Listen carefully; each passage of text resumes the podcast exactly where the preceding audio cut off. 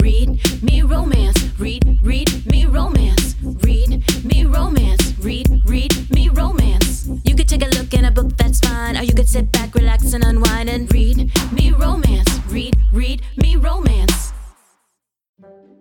The best kind of fairy tales are always sexy, totally dirty, and completely untamed.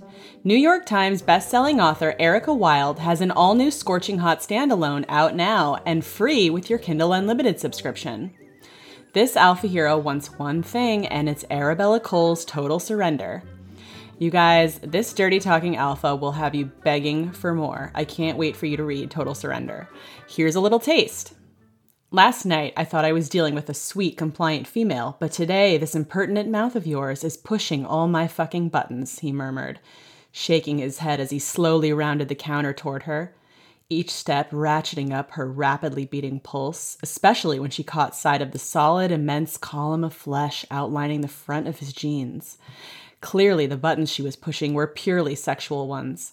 When he stood next to Arabella, he grabbed her chin between his fingers and tipped her head back so she was forced to look into his blazing eyes. I seriously think your mouth is begging to be taught what happens when you push and provoke a man who has no issue disciplining insubordination, he said, sliding his thumb up a few inches and pushing it between her parted lips until it invaded her mouth and rubbed erotically against her tongue. I've already warned you once this morning, and what you don't seem to understand is that my dick would be more than happy to provide that lesson, Bella. She made a soft, inarticulate sound in the back of her throat, and the beat of her heart skyrocketed in her chest. But it was the ache between her legs that had her instinctively, seductively, closing her lips around his thumb and grazing her teeth against the pad of his finger. Fuck, he groaned, his jaw clenching tight with carnal hunger as he withdrew his finger from her damp mouth and buried his fist tight in her hair instead. Get on your knees, Bella, right here, right now, and part those pretty lips for me. Will Bella submit? Find out in this super steamy retelling of Beauty and the Beast. Total Surrender by Erika Wilde is out now and free in Kindle Unlimited. Go get it! Hey lady listeners, it's me Tessa Bailey. It's we're having a special episode today. We are going to listen to the first chapter of the audiobook for Fix Her Up, which is my new release. It's not part of the podcast story you're listening to this week. We're going to play the rest of that for you on Friday, the final three chapters. This is completely separate, and it's just a little taste of uh, a Fix Her Up, which is a best friend's little sister fake dating romantic comedy that I'm in love with and that I just worked really hard on, and I love this series and the characters that I got to create. So I'm really ex- excited to share it with you. And I'll put the, if you decide you want more of the audiobook, I will put the link below in the episode description. Um, but in the meantime, I hope you enjoy. Bye. Talk to you on the other side. Chapter 1 No freaking way.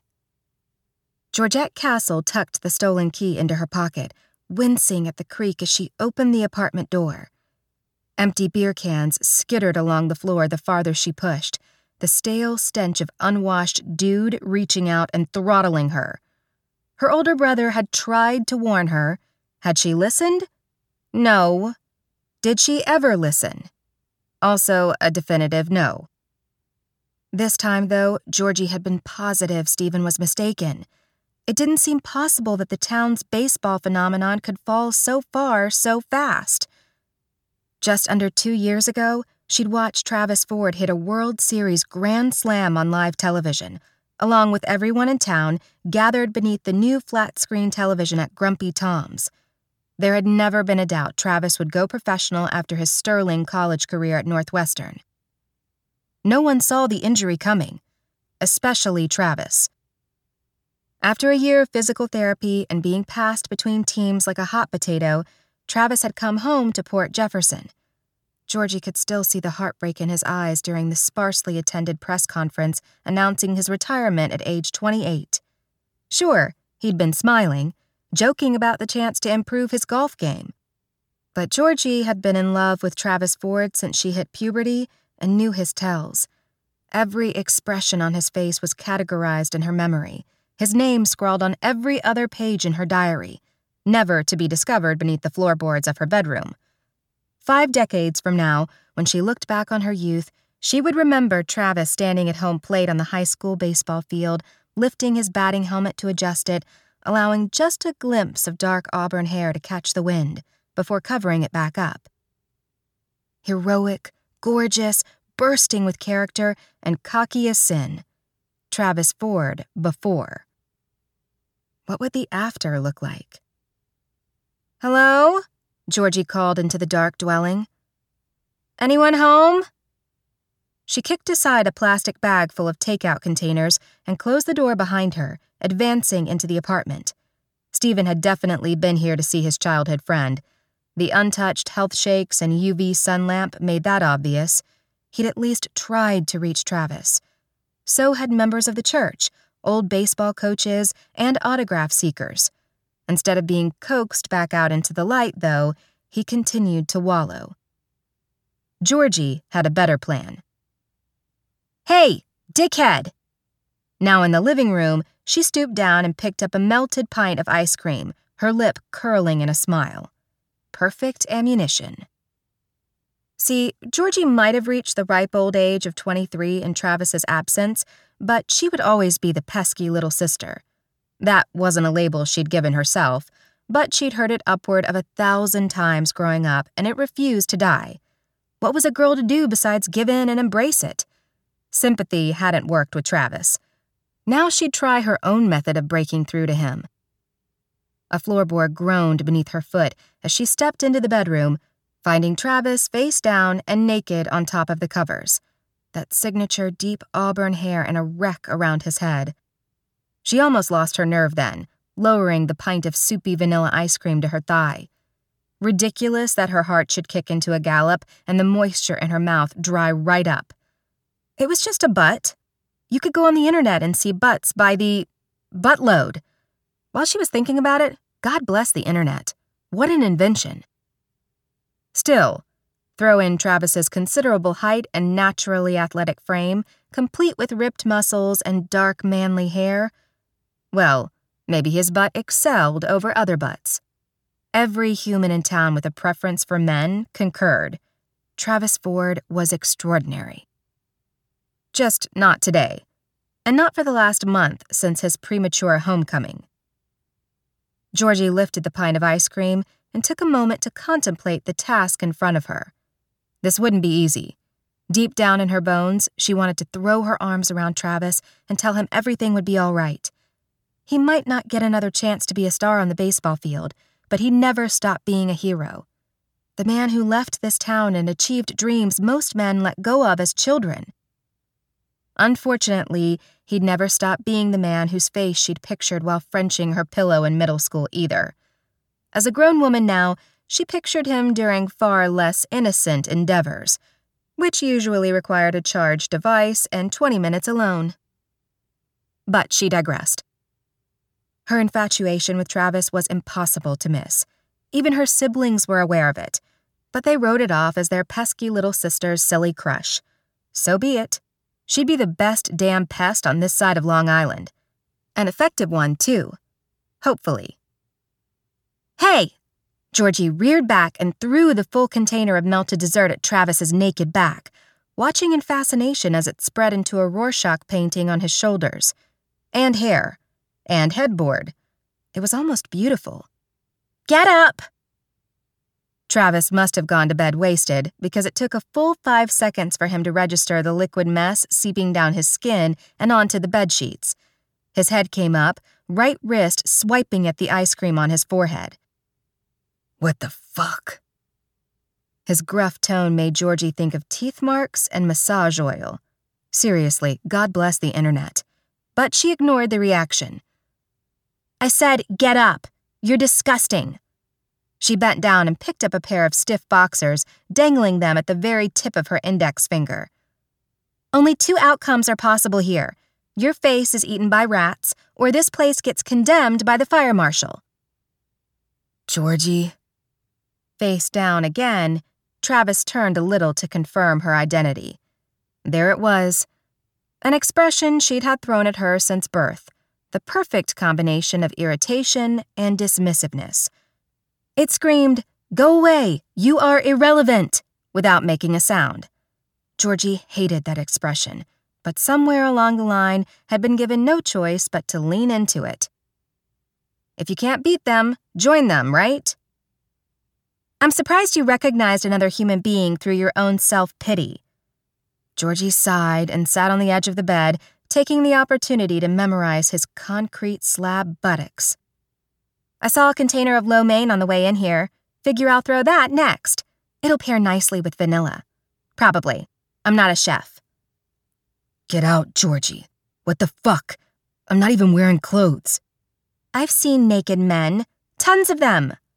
On the internet, God bless it. You used to be a 9.5, but you're slowly bottoming, ha, into a 7. Really? Because I can feel you staring at my ass. Oops, I thought that was your face. Cool. Good one. Five minutes around this man, and you're 10 years old again. Travis's snort sent Georgie back out into the living room.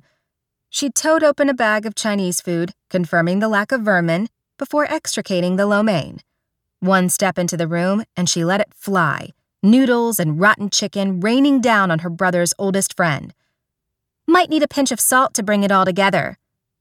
I can't believe you did that, Travis roared, sitting up and throwing his legs over the side of the bed. Anger radiated from every inch of his baseball player body, veins protruding from the sides of his neck, his cut biceps.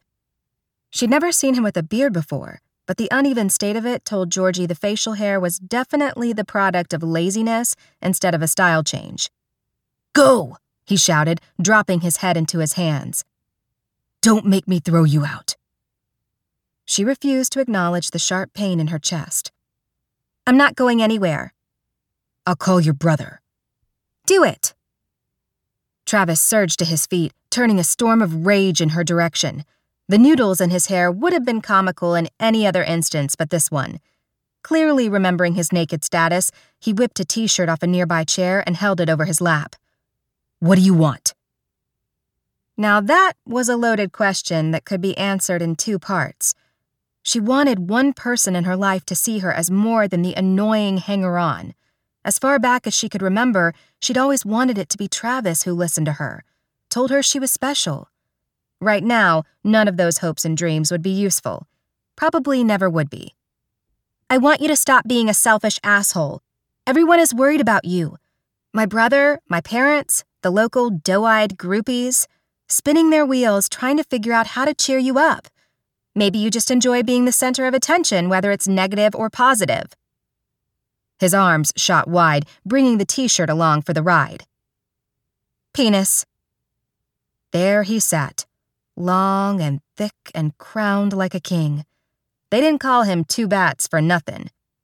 Ever since he'd been snapped by the paparazzi in a compromising position with the Swedish pop princess during his rookie year, the media had been fascinated with Travis documenting his never ending one night stands and notable conquests.